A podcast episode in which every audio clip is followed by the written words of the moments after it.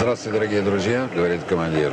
Добрый день, дамы и господа. Добро пожаловать на борт самолета. Я рад приветствовать вас на борту подкаста «Небанутые». Наш подкаст продлится примерно 30 минут. Забывших посадочные талоны. Просит пройти в зал регистрации. Стойка номер... А сейчас устраивайтесь поудобнее. Мы приступаем к прослушиванию. The estimated time of departure is 11:40 p.m. Здравствуйте, дорогие друзья. Итак, с вами снова подкасты «Небанутые». Бессменный ведущий Алексей Кочемасов, я летчик Леха, также наш продюсер Денис Юрьевич Скобелкин и гость студии, командир Боинг 737-800 Олег Буглов. Здравствуйте. Добрый день, дорогие друзья. Добрый день всем. Ну что ж, сегодня животрепещущая тема «Как становятся пилотами». Поэтому я пригласил в студию своего старого друга Олега Буглова. Его путь в гражданскую авиацию начался довольно интересно с точки зрения возраста, как он учился, как он вообще достиг. Олег, ну, вкратце, как тебе повезло, что ты стал летчиком, и когда это случилось? Просто повезло. А во сколько лет тебе повезло? Вообще решился я это сделать в 35 лет. Я вырос, родился и вырос в том месте, где Борисоглебское летное училище проводило полеты на малых высотах. То есть это была зона полетов военных курсантов, военных То летчиков. есть где я учился и где я летал. То есть я тебя заразил, я так и понял. да? Фактически, да. И стекла у нас вылетали тоже при переходе на форсаж. Ребята это любили делать. В итоге это 90-е годы, это развал и военной, и гражданской авиации тогда в, Рос- в Советском Союзе и в России. Наборов практически не было. В 93 году был последний набор в Борисоглебское летное училище, насколько я помню. Я закончил школу в 94-м, соответственно, на тот момент не видел вариантов, как Ну, можно в общем, ты жил, жил, жил, трудился, жил, жил. учился, и потом ты в труд- в 35 лет тебя торкнуло, что ты хочешь стать летчиком. И с чего это все началось? Будем говорить так, совершенно безразлично, кем ты был до того, да, кто был ничем, тот станет всем. Интересно именно сам приход. 35 лет, утром просыпаешься, день рождения, тебе друзья звонят, поздравляют, ты говоришь, нет, я пошел в летчики. И дальше, да. Как это случилось? Как это случилось? Я сначала занимался фотографией, немножко увлекался споттингом, фотографировал самолеты. В этой летной тусовке были люди, которые пришли точно так же, как и я, чуть позже в авиацию. Не пошли сразу после школы, а учились либо в каких-то учебных центрах, летали потом на небольших воздушных судах. Соответственно, были какие-то уже варианты. Потом пара моих знакомых порекомендовали мне посмотреть в сторону Штатов, либо Европы, потому что там не было ни возрастных ограничений, ни каких-то серьезных ограничений по здоровью, потому что после 30 лет э, наши медицинские комиссии с особым пристрастием смотрят на кандидатов Ну да, во все дыхательные, пихательные. да, в, лё- в летное училище. И первое, куда я съездил, это был маленький аэродром э, в Латвии, называется Адажи. Цесна с прекрасным регистрационным номером KGB. Многое всем знакомое, да? Да, практически всем знакомая в российской малой авиации. Мы слетали ознакомительный полет. Мне понравилось. У меня чуть-чуть что-то там получилось. Мне стало интересно, как дальше продолжать. А потом один из моих знакомых уехал в летную школу в Пенсильвании, в Штатах. И то, что он рассказывал об этой летной школе, у меня в голове не укладывалось абсолютно. То есть я вообще не понимал, как это возможно. Решил поехать проверить. Олег, а почему Пенсильвания? Почему не Русланское летное училище? Да, вот тоже интересно, почему ты сразу намазал лыжи за кордон, да. А, вот- а хотя, да, вот я могу, наверное, извините, что я встреваю в ваш диалог. Нужно немножко э, ознакомить людей с тем, что до определенного времени в Советском Союзе и в начале России, становления Российской Федерации был очень жесткий возрастной ценз поступления в летное училище. Наверное, ты как раз и попал, да, в этот, когда там... Я, я 27 попал, лет, 27 лет, да, был, 27 лет был был этот возрастной ценз. ценз, и у меня даже в голове не укладывалось, что можно после 27 лет в России пойти и учиться. А такие прецеденты тоже были. Ребята после получения одного высшего образования, они шли в Бугурусланское. Ну, это было скорее Красный исключение, чем Кут, правило. скорее, скорее было исключение. Поэтому я сразу смотрел в сторону Штатов, либо в сторону Европы, да, в сторону Латвии с получением ЯСа. Плюс еще одно – время. Когда тебе 35, э, начинаешь думать о том, что три года в летном училище – это приличное время. В которой нужно и содержать семью, А и самому как-то. В Штатах у нас был рекордсмен, который умудрился закончить весь курс налета за три с половиной месяца. Сейчас этот э, парень летает в Airbridge Cargo на 747-м. А что такое весь курс налета? Там ситуация следующая. Теоретическое обучение в Ну, Штатах... это летная школа, это не училище, да? Это летная школа. В этой летной школе теоретическое обучение проходит на уровне самостоятельной подготовки. Можно обсудить что-то непонятные какие-то моменты с инструктором, и это стоит отдельных денег. Поэтому каждый студент друг другу был инструктором. То есть кто-то что-то понимал, и либо кто-то что-то уточнял у инструктора, и потом рассказывал остальным. Все учебные пособия, они написаны очень простым и понятным языком, даже если английский на уровне средней школы, Интермедиат, да? был? Интер- да, даже интермедиат не нужен. При интермедиат вполне достаточно для понимания. Термины все объяснены очень просто, понятно. Plain English, да, абсолютно простой, чистый язык, без каких-либо применений А ты Шекспира из- и прочего. А ты с каким уровнем языка поехал в Штаты? Я до этого работал в иностранных компаниях здесь, поэтому у меня... Ну, и не в авиационных имеется в виду. Не в авиационных, да. Ну, то есть у тебя был базовый какой-то уже курс знаний, да? Базовый Курс, уровень общения, базовый уровень, да. свободный относительно, он уже был. Опять же, всю терминологию авиационную на английском пришлось учить с нуля. То есть пришлось понимать, как это работает. Ну, и потому что ты погружался в эту сферу деятельности, конечно. до сих пор какие-то вещи проще сказать на английском. Я с тобой в этом согласен абсолютно, когда говорят, что почему мы не переводим э, руководство полетной эксплуатации иностранных самолетов на русский язык, я все время говорю, вы знаете, некоторые моменты есть такие, когда понять ты можешь, а на русский перевести очень долго и нудно приходится это делать. Одно Да, слово. Корс и херинг, да, то есть это разные понятия. Для нас это одно и то же, как бы курс, да, а для них разные вещи. И так вы в школу поступили, да? Там сдают экзамен или как поступается в школу? Нет, туда а, необходимо приехать, а, необходимо получить разрешение TSA clearance, называется Transport Security Administration, после 2001 года. Они ввели специальную процедуру проверки для всех приезжающих студентов в летных школ в Соединенных Штатах. Они проверяют на какие-то соответствия своим внутренним стандартам безопасности. От четырех дней до двух недель это происходит. Едем, сдаем отпечатки пальцев, Это стандартная это обязательно. процедура, Фотографируют в полицейском участке. Для меня, конечно, были шоком некоторые вещи, когда, во-первых, приезжает полицейский а, с тобой, забирает тебя в этот полицейский участок, откатывает пальцы, а потом говорит, слушай, ну вот здесь, э, пожалуйста, у нас туалет, да, здесь можно помыть руки, там стоит мыло, вперед. Отмываешь руки, и тебя этот полицейский назад привозит в летную школу. Все, то есть все да. Сдал. Сдал, Принял, называется. сдал. Да, да. при- сдал, принял. Да? То есть у нас немножко по-другому все организовано. Далее. Получили разрешение TSA clearance. С этого момента можно начинать летать. С этого момента в летной школе студента закрепляют за определенным инструктором, и начинается курс обучения PPL, да, Private Pilot License, получение. Ну, это, чтобы понятно было всем, это любительское, так сказать, да? Это любительское пилотское, с которого все начинают путь в малую либо большую авиацию. На самом деле в Штатах это типа нашего водительского удостоверения. То есть ничего такого в Америке нет э, сверхъестественного, что у человека есть частное пилотское. Пожалуйста, летай, не хочу. Там больше 500 тысяч э, небольших самолетов зарегистрировано. Многие владеют этими самолетиками в складчину. Это целая большая индустрия, целый большой бизнес. Соответственно, и летные школы живут в основном за счет вот таких вот людей, которые хотят стать частными пилотами на небольших судах. Далее есть градация инструкторов. Может один инструктор вести тебя весь курс до получения тобой multi-engine, да, это многодвигательная лицензия на многодвигательный самолет коммерческого пилота с рейтингом полета по приборам, инструмент рейтинг.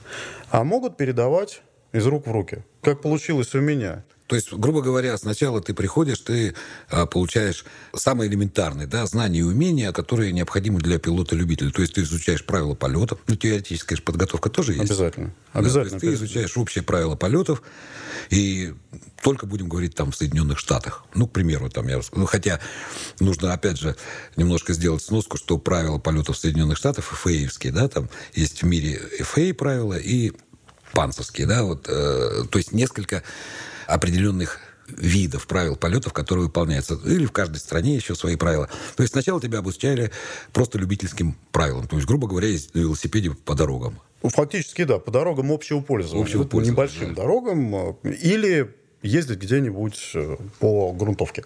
Ну да, или в стороне, нас, да. в стороне, да. Количество дорог общего пользования в Америке больше 13 тысяч, я так понимаю, Да, там очень большой. аэропортов. Что меня удивило в Штатах, это простота. Можете себе представить, что я прилетел в Нью-Йорк тогда, и вот мой товарищ говорит, слушай, я тебя встречу на самолете. Я говорю, как так? Как можно встретить на самолете в Нью-Йорке? Оказалось, что это маленький аэропорт Линдон под классом Браво, то есть это под, больш... э, под э, классом воздушного пространства, в котором летают гражданские воздушные суда. И учитывая количество аэропортов рядом с Нью-Йорком, пожалуйста, там выделен маленький аэропорт, маленький клочок пространства для полетов малой авиации. Он Частников, прилетел- частников. Для частников, да. Он прилетел за мной, студент летной школы, спокойно прилетел за мной на самолете, В Нью-Йорк. Нью-Йорк, забрал меня оттуда, и мы полетели в Алентаун. Вот это для меня был первый разрыв шаблона. Как так? Простота меня вот это очень удивило. Дальше. Полиция, которая сама все сделала. А, хорошо. Все. Логин, пароль. Пожалуйста, зарегистрировался. Приходит на почту уведомление автоматическое. Все, у вас получено разрешение на обучение. С этого момента я, я начинаю летать уже. То есть инструктор где-то на пальцах, где-то показывая, вот смотри, вот модель самолетика. Говорит, смотри, ну вот, вот так, вот так. Мы не будем делать вот так, мы не будем делать вот так. Мы же не хотим упасть. Все, пожалуйста. Мы вылетаем. То есть мне рассказывают, каким образом необходимо сделать э, обход самолета, запуск и первый вылет в пилотажную зону. Далее мне говорят, тебе необходимо к определенному времени пройти вот такую теоретическую программу. Вот эти учебники. Ты можешь купить их здесь, можешь купить у студентов, которые там раньше учились, да, у выпускников. Лучше всего купить гарнитуру, наушники и пользоваться ими, потому что те наушники, которые Ну, в самолете, да, они все-таки не самые качественные. С радиообменом тоже был вопрос, потому что слова student pilot, они в принципе выручали в очень многих ситуациях. Диспетчера в Штатах очень многие диспетчера, они летающие сами. Многие из них имеют либо свои самолеты, либо лицензии частного пилота. Они все это сами проходили, они очень сильно помогали. Ну, понятно, да. То есть я как бы летая на территории Соединенных Штатов и ведя связь тоже с диспетчерами э, США, я прекрасно представляю, что такое радиообмен э, в небе Соединенных Штатов Америки, да. И поэтому неподготовленному, даже хорошо владеющему языком человеку английским, даже тому же американцу, да, но который никогда не слышал радиообмена, это будет засадой полностью засада. Поэтому, когда ты говоришь, что pilot student, да, то есть они понимают, что там сидит Что да, сидит Там человек, да. э, человек, который, у у которого коэффициент обалдения овер 80 сейчас, а если он еще и один в самолете, то ему достаточно сложно, и тогда все начинают помогать. Ну, вот смотри, и так ты начал, то есть ты прошел теоретический курс подготовки, сдал экзамены определенно, ну, то есть они уровневые идут, да, то есть степ-бай-степ, что называется, шаг за шагом, от простого к сложному и так далее, и так далее. То есть сначала ты по кругу там полетел, потом по маршруту полетел, потом ночные полеты, да, ну, то есть существует какая-то определенная программа. Есть программа, которая утверждена достаточно давно, и по ней занимаются практически все летные школы. Там может быть два варианта. Можно заниматься с частным инструктором, просто нужно налетать большее количество часов. И можно летать в летной школе и идти по специальной программе, которая утверждена FAA. Федеральная администрация. Федеральная да. администрация Соединенных Штатов. Она утверждается для всех летных школ. Летной школе просто нужно получить лицензию на обучение. И вот по этой программе мы и выполняли полеты. Сначала это полеты в зоне, на пилотаж. На третьем полете инструктор устроил следующее. Он просто взял и двигатель перевел на малый газ. И говорит, все, куда будем садиться? Пожалуйста, проверяй, куда мы будем садиться. Так учили на случай отказа двигателя выполнять имитацию посадки. Сначала вот таким образом. Это для того, чтобы выпустить самостоятельный полет. Дальше это отработка полетов на простой пилотаж, Крены, сваливания, полеты на малых скоростях. Ну, ознакомление с возможностями самолетов. Это и понимание, чтобы курсант, да, он понимал, что бояться не надо, что там самолет крен 90 градусов делает, или что он там пикирует, или еще что-то. То есть понимание того, что самолет держится в воздухе. Грубо говоря, это как вождение на Да. машине. То есть сначала это вот в небольшом участке, да, это вот, грубо говоря, как автодром. Это пилотажная зона. Когда ты вылетел самостоятельно, без инструктора, Без инструктора это 26 часов я налетал. примерно У, инстру- месяц. у инструктора три недели ровно. Ну, примерно месяц, я говорю. Да. Три недели ровно. Это был тоже интересный момент. Инструктор только-только стал инструктором. Соответственно, он очень хотел сделать все хорошо. А все-таки на каком самолете это происходило все? Это был небольшой Пайпер четырехместный, Пайпер 28. Мне тоже нравится тема про старые самолеты. Все самолеты в летных школах обычно 80-х годов, 70-х годов, и прекрасно на них летают все с будильниками. То есть, Да, э, с аналоговыми с приборами. аналоговыми приборами. То есть, Нет дисплеев, ничего. Дисплей тоже есть, это стоит отдельных денег. Нужно понимать, что в Штатах просто так ничего не бывает. Если хочешь учиться на самолете с дисплеями, получить сразу этот рейтинг, пожалуйста, летный час будет стоить на 20 долларов дороже. Понятно, что этот самолет стоял в летной школе и там иногда только подлетывал. Его иногда брали в аренду. Дальше. Выпускают самостоятельный полет. Что он означает? Три круга над аэродромом, над домашним аэродромом. Опять же, нужно понимать, что наша летная школа, она находилась в аэропорту типа Внуково.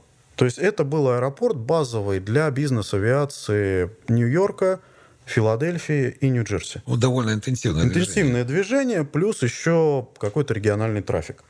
Все студенты варились сразу вот в этом трафике. И все летали с учетом того, что вот может зайти на посадку Airbus 320.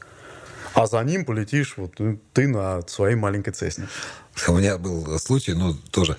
а, Первый опыт полета в Соединенных Штатах, именно в частной авиации, я переучился в Денвере на Boeing 737, ну, я уже летчик был, как бы, и приехал мой знакомый, один мой хороший грузин, знакомый товарищ, да, как называется, он приехал, говорит, Леха, давай с тобой полетаем, поедем там. Он говорит, ну, я только-только начал, я еще ничего не умею. Ну, то есть, как вот за тобой друг прилетел в Нью-Йорк, да, он говорит, поехали. Мы поехали тоже в пригородный аэропорт э, Денвера, Цинциннати, да, ну, такой же вот частный маленький, но там бизнес, да, там две полосы, третья категория, все полагается, маленький самолетик, Пайпер Чироки был, ну, то же самое, же, да. да. Он говорит, ну, вот я не особо знаю, как, чего. Мы взлетели, для меня тоже был шок о том, что ты не запрашиваешь ни запуска, ничего не запрашиваешь. То есть ты запустился и порулил по полосе, да, уже перед полосой. Они тебя спрашивают, ваши намерения, куда вы собираетесь? Мы говорим, да мы вот тут взлетим, мы там в Red Mountains, там в горы полетим. Там. Он говорит, ну хорошо, через две мили вы будете пересекать Денверскую трассу, и вам надо будет работать с Денвер контролом, там такой подходом, там, ну и прочим, да такой-то частоте, Равидерчи, до свидания. И вот мы взлетели, значит, на этом Чироке полетели в эти Red Маунтс над городом. Ну, уже, кстати, было правило, опять же, классификации воздушного пространства, не ниже тысячи футов, по-моему, да, над городами сейчас у них установлено. Пересекаем эту трассу, и она нам дает э, пересечение трассы в диапазоне, я не помню, скольки, то ли тысячи, то ли 1500 футов, ну что такое. Я спрашиваю своего друга, я говорю, Дэн, тоже говорю, а как так, почему тысяча? Он говорит, ты пойми, говорит, здесь не все пилоты, здесь и кухарки летают, или сарубы летают летчиками, и не все вроде как бы вот могут, поэтому есть специальные коридоры, которые выделяются, да, при этом. Диспетчеры тоже видят, как вы летите и кто. Что меня опять же удивило, что такой маленький вроде самолетик, а он оборудован ответчиком, то есть у него есть и ТИКАСы установлены, и все. То есть все вот эти необходимые э, сертифицированные оборудование самолетов, оно было. В обязательном И порядке. В обязательном порядке, да. Полетали мы там где-то, по, ну, в общем, интересно это все было. Пофотографировали там, э, попилотировали хорошо. И заходим на посадку, и заходит Гольфстрим, я не помню, там какой-то 550 что ли, в этот аэропорт тоже. Две полосы параллельные. Мы заходим правым разворотом, он заходит левым разворотом. Ну, понятно, у него скорость выше и все остальное. Но мне было настолько удивительно, что какой-то частник, да, его запускает свободно так, вроде как бы welcome, что называется, да, заходите, как вы видите. У вас визуальный заход? Мы, да, визуальный. Ну, заходите визуально. А тут, по, используя точную систему посадки, да, по Илсу заходит как бы гольф туда. А мы визуально видим между полосами, ну сколько там, ну там есть какой-то определенный интервал, то есть в пределах мили, грубо говоря, но это совершенно, то есть необычно для нашего менталитета, нашего понимания воздушного движения.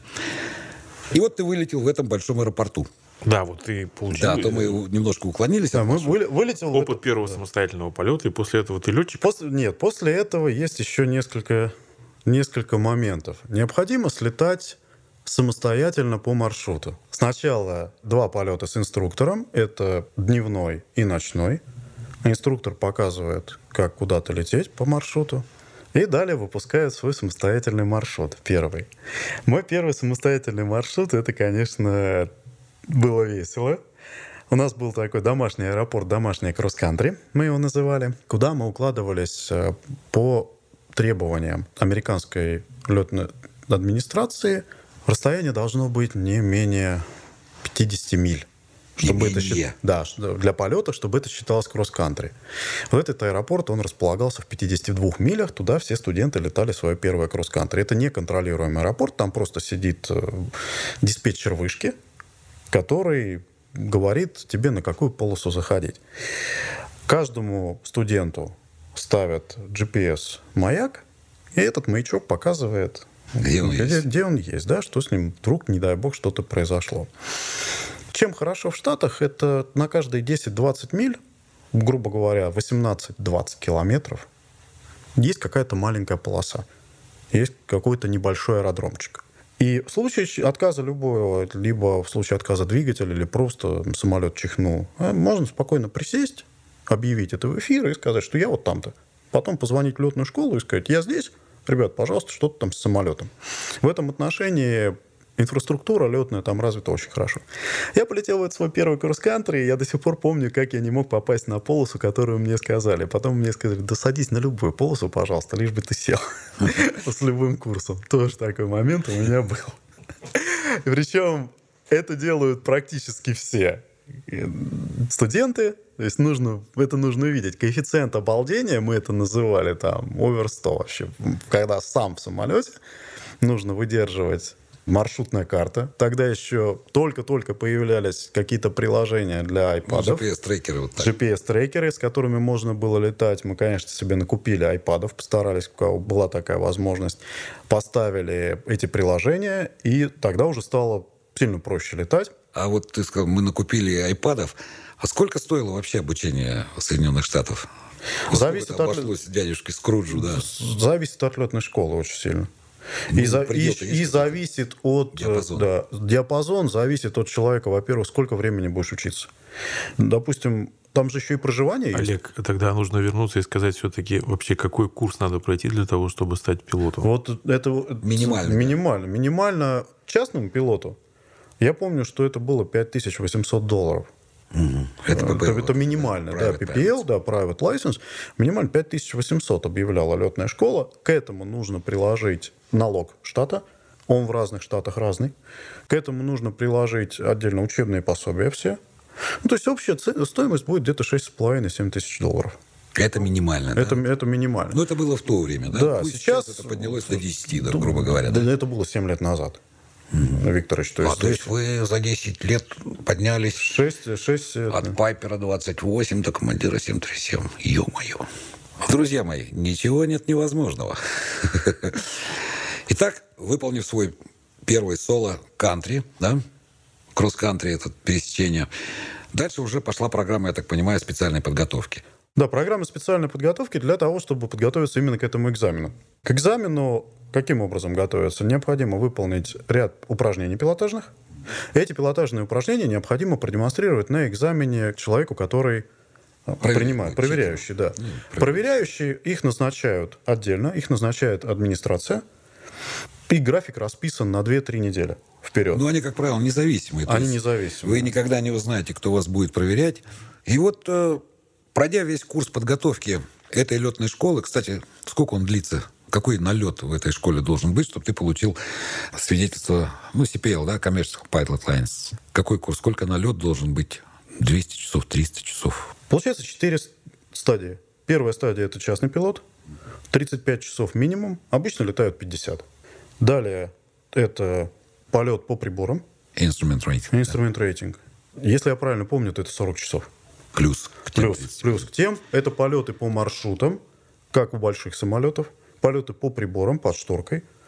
Специальные очки и полетел вместе с инструктором.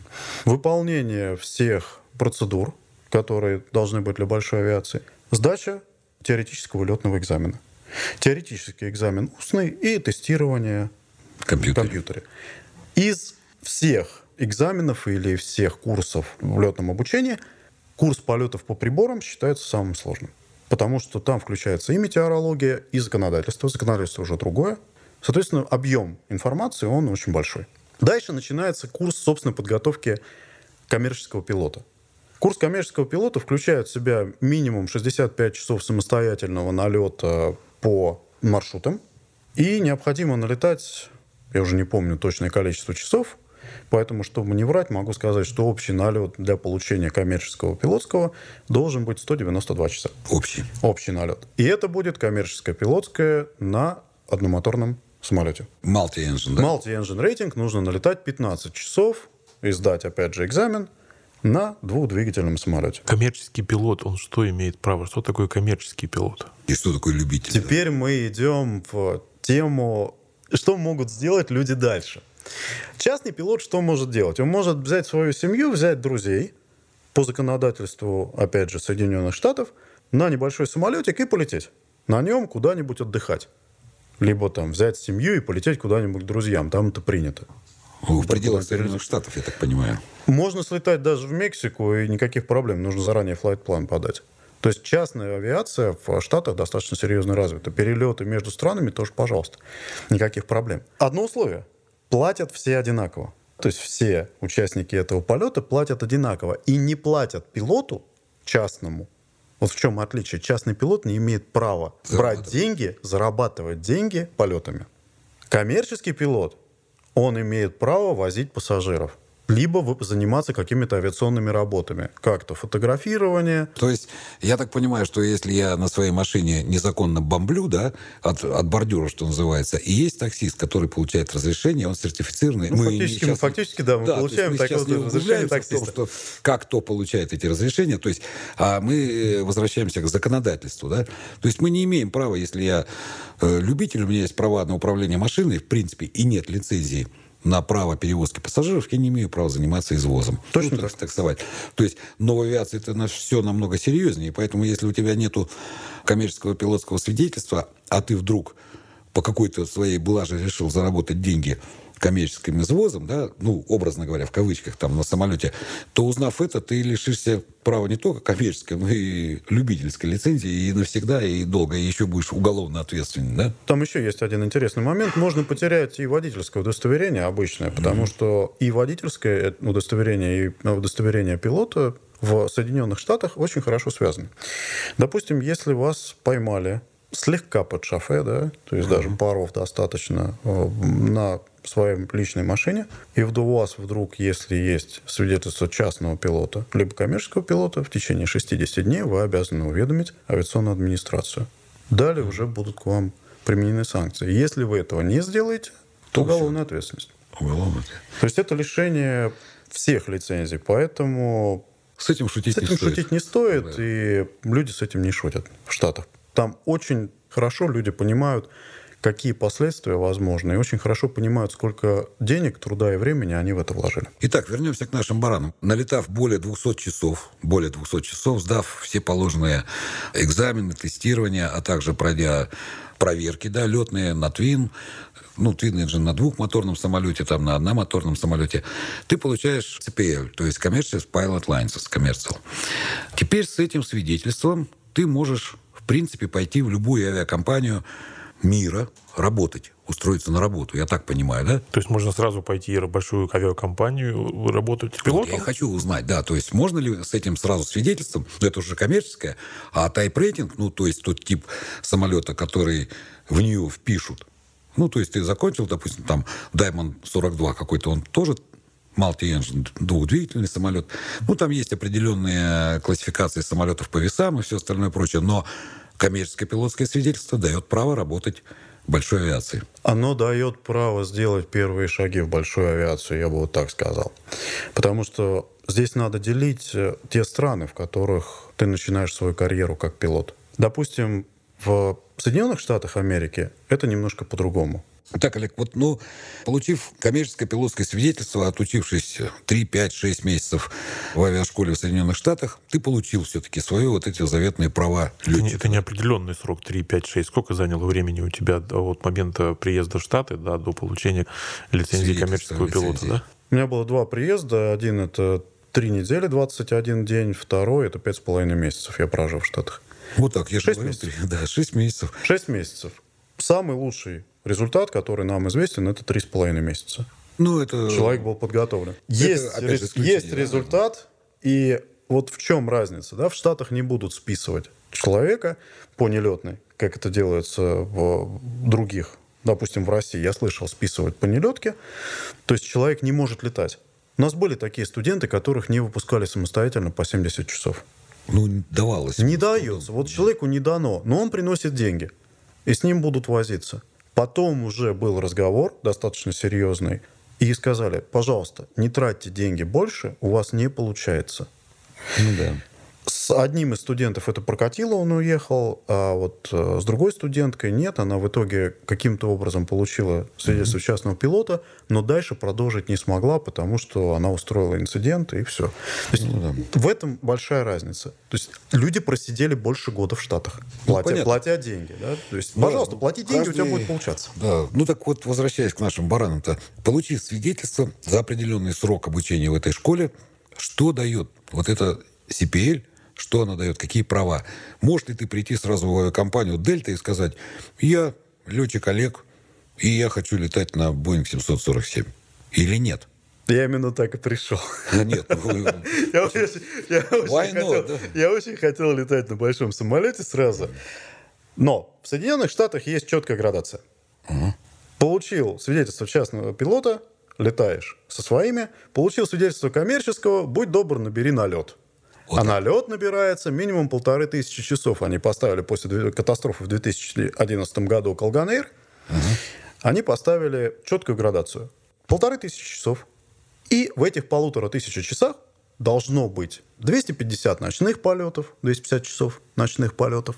Должно быть 500 часов, это я условно сейчас говорю, полетов кросс-кантри, посадок ночных столько-то, заходов таких-то, столько-то. Инструментальных, инструментальных и так, и так далее. так далее. Как набирается этот налет в Соединенных Штатах? Есть несколько путей. Платишь есть, деньги. Есть, платишь деньги, летаешь в свое удовольствие. И, соответственно, идет тебе налет. Это путь для обеспеченных людей, которые не очень считают финансы. Есть другой вариант. Устроиться инструктором в летной школе. Получить сначала рейтинг инструктора для частного пилота, потом для того, чтобы можно было преподавать инструментальный рейтинг, и потом получить уже рейтинг коммерческого. Ну, рейтинг это допуск. Это да. допуски, да, допуски инструкторов.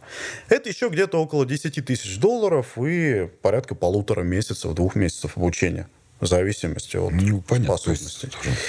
Далее начинаешь летать, рабо- работу уже в летной школе, начинаешь летать со студентами. Пишешь себе этот налет в качестве инструктора. И набираешь свои полторы тысячи часов. Ну, или можно, как вот я видел, там, в Майами по побережью в самолетике летают, за собой там транспаранты возят всякие, да? Это еще один вариант. Ну, то, есть, устроиться, устроиться в какой-то либо авиапатруль, либо баннеры Ну То есть возить. коммерческое пилотское свидетельство дает тебе право уже устроиться на работу летчиком. Но для того, чтобы перейти в большую авиацию, тебе нужно иметь общий налет не менее полутора тысяч часов. Это а дальше уже Штатах. это up to you, что называется, по твоему усмотрению, да? Конечно. говоря, как ты делаешь. Олег, что было дальше? Дальше была теоретическая подготовка для сдачи экзаменов в авиакомпании в России. Вот это интересная тема. На тот момент, сразу оговорюсь, что был подъем перевозок в России, не хватало людей, которых выпускают наше летное училище, не хватало пилотов. Были проблемы у этих ребят с налетом, то есть они могли сидеть и ждать налета полтора-два года, получив уже дипломы. И авиакомпании у себя в документах прописали возможность набора студентов и новичков, стажеров с иностранными пилотскими, которые соответствуют требованиям ИКАО, Международной авиационной организации, да, то есть соглашение. Сколько лет назад это было? Это был 2012-2013 год как раз, до всех наших кризисов. Вот в эти моменты работало много небольших авиакомпаний региональных, в которых можно было найти работу. Можно было уехать куда-то на севера и летать на советской технике, пожалуйста. На Дальний Восток уехать можно было и летать в лесохране. Как вот тоже некоторые ребята пошли, которые не, не прошли сразу в Большую авиацию. большую авиацию. На тот момент можно было попасть и в большую авиацию. Для этого необходимо было пройти теоретические экзамены. Во-первых, попасть на отбор, чтобы твои документы прошли отбор в отделе кадров и в летном отряде. Далее получить допуск к экзаменам. Вот ты пришел в российскую компанию, в крупную компанию, он говорит, да, хорошо, английский знает, у него налет уже есть и многодвигательный тип.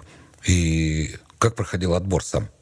Что тебя спросили первым делом там? Ну, Первым делом Вот это понятно, что, понятно, что это скепсис, потому что люди с э, пилотскими других стран не очень понятно, как идет эта подготовка. То есть нам надо было начинать с рассказа о том, что мы вообще делали в Штатах. В больших компаниях российских руководство летных отрядов прекрасно знало, как идет обучение в Штатах, прекрасно знало это сравнение с российским обучением. Они знали, что нам необходима теоретическая подготовка именно в России дополнительная. Ну, свои И сра- наши ФАПы, федеральные... И сразу, сразу было поставлено условие, что нам необходимо закончить либо Питерскую академию гражданской авиации, либо Ульяновскую академию То есть гражданской авиации. всего вы все равно в обязательном порядке получить. получить высшее образование. То есть и ты все-таки это сделал?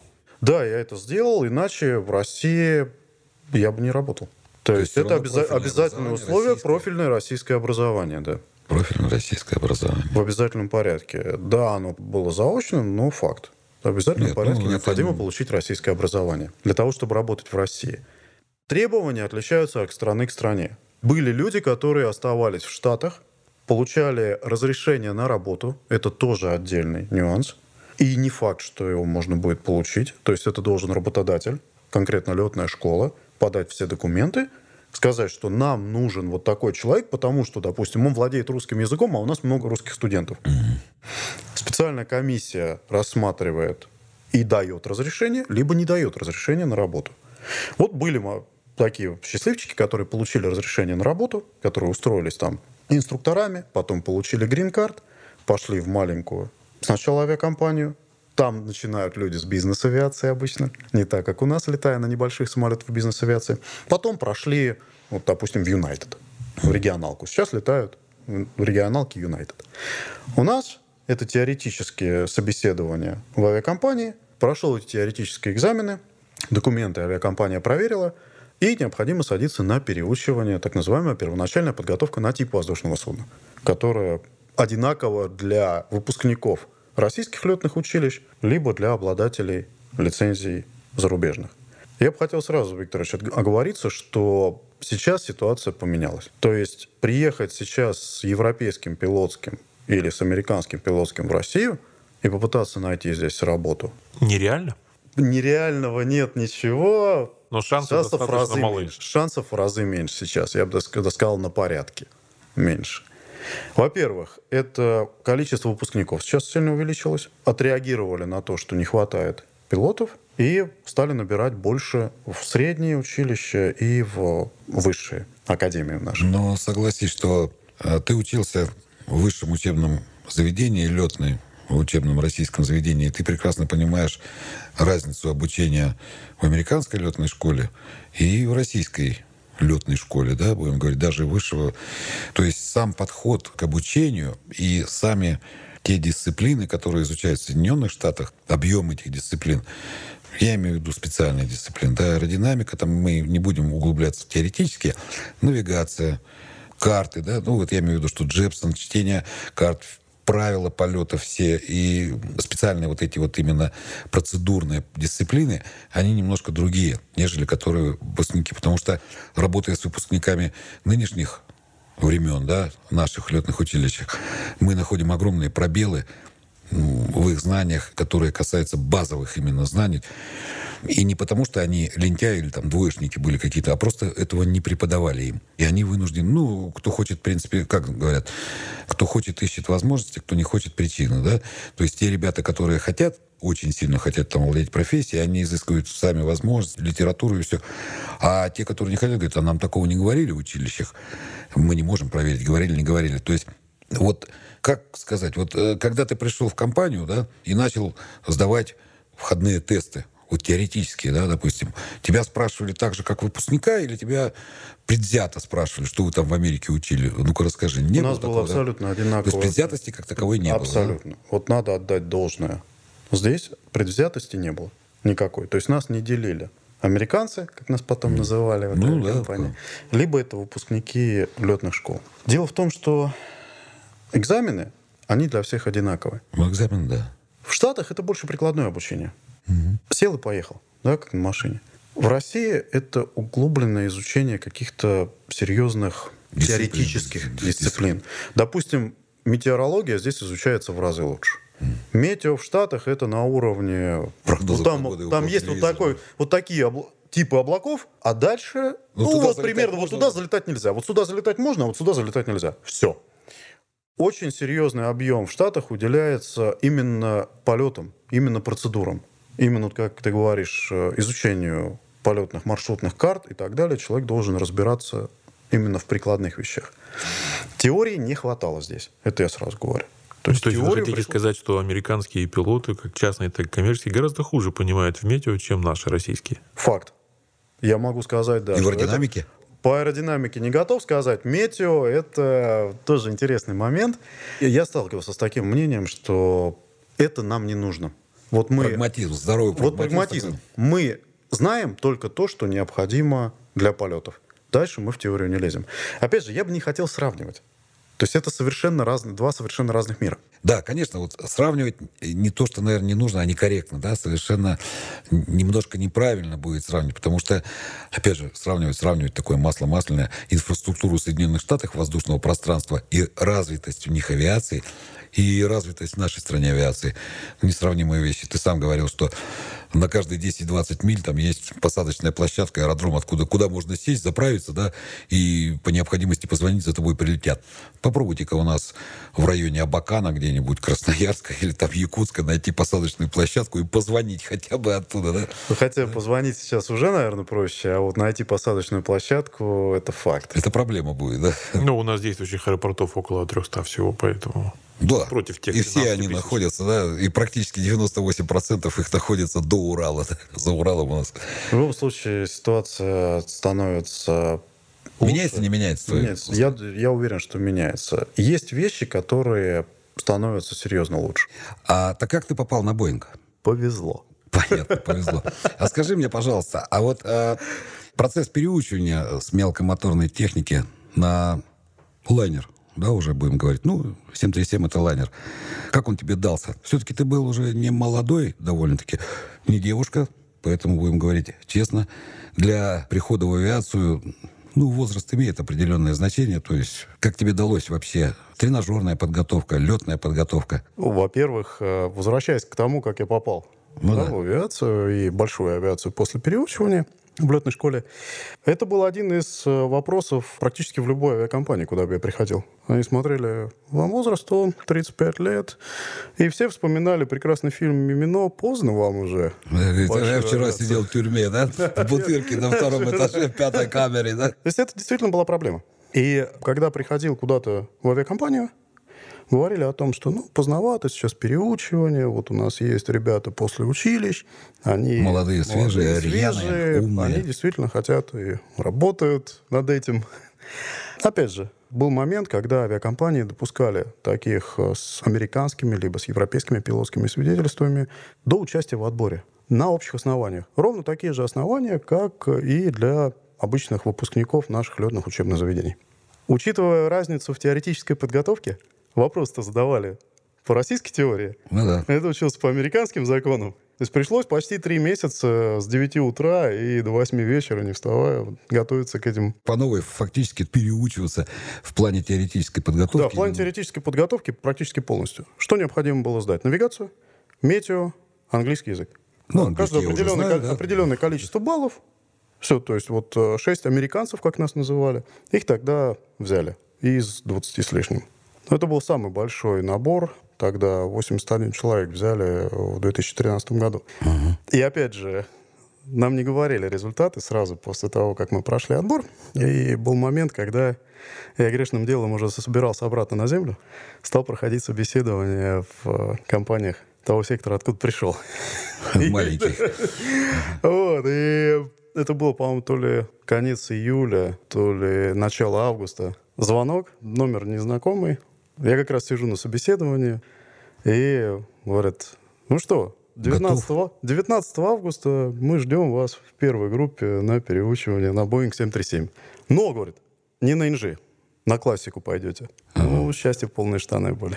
Потому что в тот момент попасть на Boeing в России сразу, либо на Airbus, на 320, вот для людей с иностранными пилотскими, это было ну, что-то недостижимое. Ну да, если учесть того, что сейчас это вообще невозможно, да, но тогда был такой прецедент у нас, э, короткий период времени, примерно там полтора-два года он длился, когда все-таки валидировали иностранное авиационное образование в российские пилотские свидетельства и брали. А вот по поводу нашего переучивания, нашего процесса переучивания и насколько это сложнее, либо ну, просто вот сравнить американское обучение и российское, потому что все-таки ты и там учился, да, ну, независимо от того, что на тип самолета, принцип и подход самого обучения. Ну, я тоже имею такой experience, да, такой опыт. Вот учился и там, и здесь. Знаю прекрасно, как... Хотя я здесь не учился, обманываю. Смотри, э, Викторович, ситуация простая. Там все отдается на самостоятельное обучение.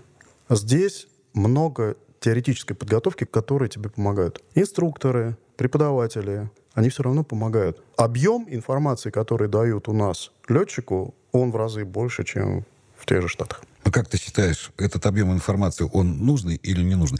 Не, я не беру там такие фундаментальные вещи, как именно там а, навигация, да. Ну, она для всех одинаковая, за исключением именно правил полетов самих, потому что есть ФАЭвские, да, правила, джаровские правила, там, российские правила у нас свои ФАПы, да, мы летаем. А вот объем той информации, которая у нас дают на теоретической подготовке, не считаешь ли ты, что он несколько излишен? Есть э, мнение, что эта теоретическая подготовка, она несколько устарела. То есть мало практики. Вот именно на переучивании в авиакомпании, что сейчас делают, угу. дают именно ту практическую заточку, ту практическую информацию, которую нужно стажеру перед тем, как выйти в Ну, все-таки удалось, я так понимаю, все удалось. Ну, да, и ты удалось, сейчас спасибо. пилотируешь 737. Ну что ж, спасибо тебе огромное, Олег. Но я с тобой не прощаюсь. У меня есть такая идея пригласить не только тебя, но и наших отечественных летчиков, которые учились в России. Я тебе скажу по секрету, мы уже вели беседу с Дмитрием Копосовым. Он пришел к нам с истребительной авиации, ну, звезда стрижей. Я думаю, вот собрать вместе меня, тебя, Дмитрия, и мы поговорим на щекочущие темы летчиков. Спасибо. С вами был Алексей Кочемасов, подкаст «Небанутые». Подписывайтесь, оставайтесь с нами. Огромное спасибо и до встречи.